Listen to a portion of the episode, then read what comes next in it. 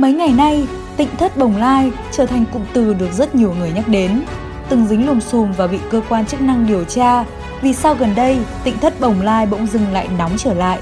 Hãy cùng chúng tôi tìm hiểu trong bản tin ngày hôm nay.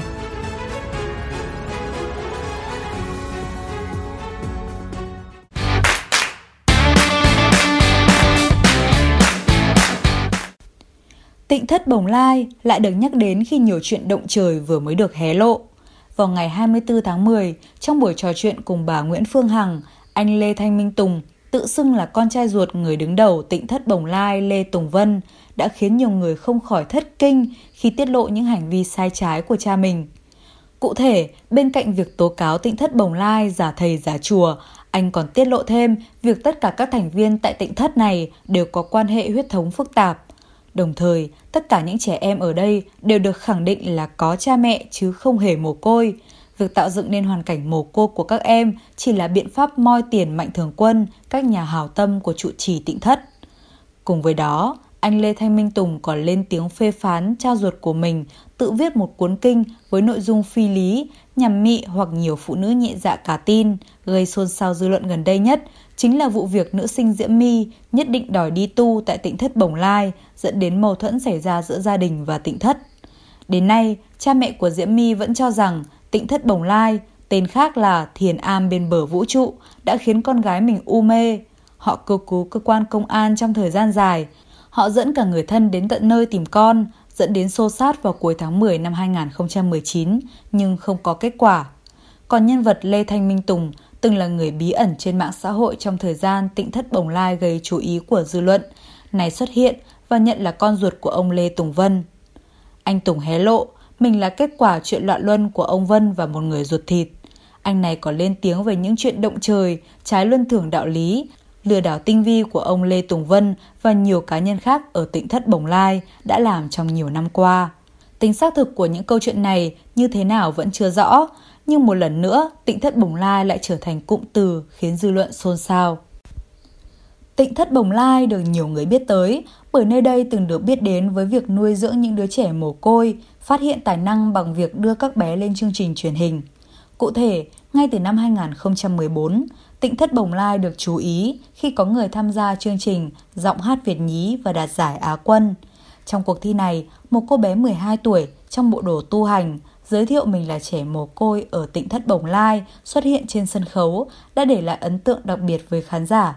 Sau đó, cô bé đã được ca sĩ Quang Lê nhận làm con nuôi từ cuối năm 2014 và được sự giúp đỡ rất nhiều trên con đường âm nhạc. Năm 2017, có hai người tự nhận là tu sĩ tham gia cuộc thi hát Bolero của Đài Vĩnh Long. Hai người cũng nhận được sự chú ý của ban giám khảo bởi chất giọng tốt. Họ cũng tự nhận là mồ côi được thầy ông nội Lê Tùng Vân nuôi dưỡng. Tuy nhiên, chương trình đã gây xôn xao dư luận bởi những sai sót về danh xưng, sư thầy và cách gọi địa điểm tu của hai thí sinh là chùa do hiểu lầm về địa điểm tu của hai thí sinh. Hai người sau đó đã xin rút khỏi chương trình. Đặc biệt, liên tiếp 2 năm sau đó, nhóm 5 đứa trẻ được giới thiệu là trẻ mồ côi ở tỉnh Thất Bồng Lai đã tham gia hai mùa chương trình Thách thức danh hài và liên tiếp đạt giải cao với tổng giá trị lên tới 300 triệu đồng. Các bé tuy đều ở trong độ tuổi 4-5 tuổi, nhưng chính nét hồn nhiên, ngây thơ trong diễn xuất và sự hài hước của mình đã khiến nhiều người chú ý.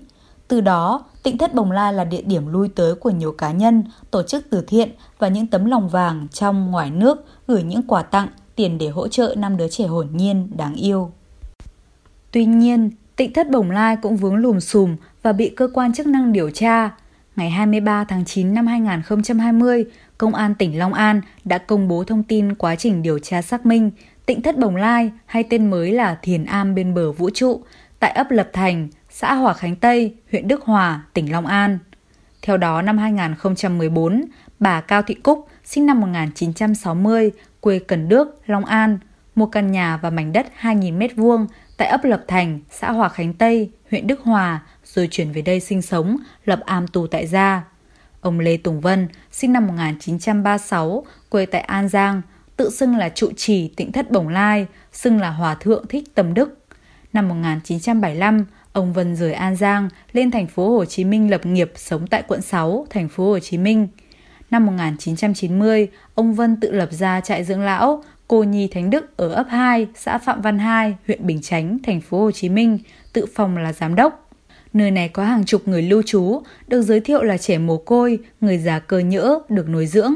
Tuy nhiên, Sở Lao động Thương binh và Xã hội xác định cơ sở này hoạt động không hợp pháp, có nhiều sai phạm về hoạt động như không đăng ký tạm trú, không làm thủ tục nhận con nuôi theo quy định, có dấu hiệu trục lợi.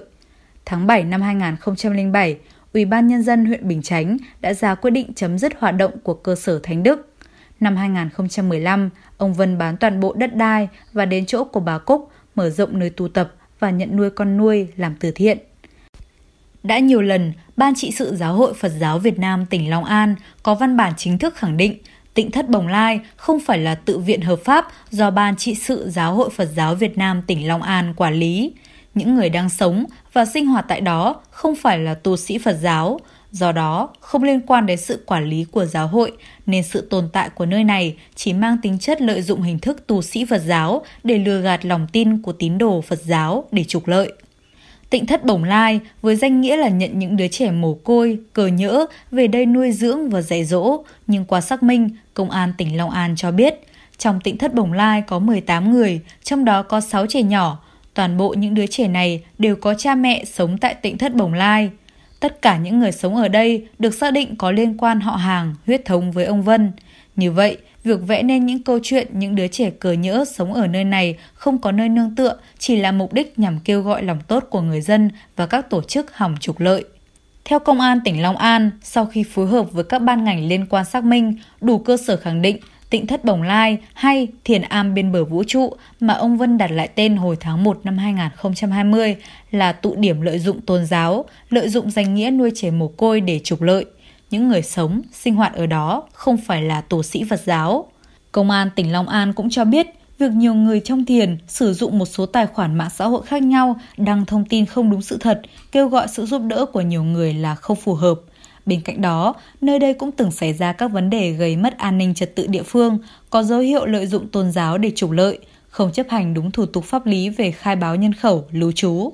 Không chỉ vậy, những người đang lưu trú tại đây cũng từng bị cưỡng chế cách ly để phòng ngừa COVID-19 sau khi có người vượt biên giới trái phép đến đây ủng hộ tiền trong thời điểm dịch bệnh diễn biến phức tạp. Hiện những vụ việc liên quan đến tịnh thất bồng lai vẫn đang được các lực lượng chức năng điều tra làm rõ. Chúng ta hãy chờ kết luận cuối cùng của cơ quan chức năng. Còn bây giờ, bản tin của chúng tôi xin được phép kết thúc tại đây. Cảm ơn quý vị và các bạn đã quan tâm và theo dõi. Xin kính chào và hẹn gặp lại.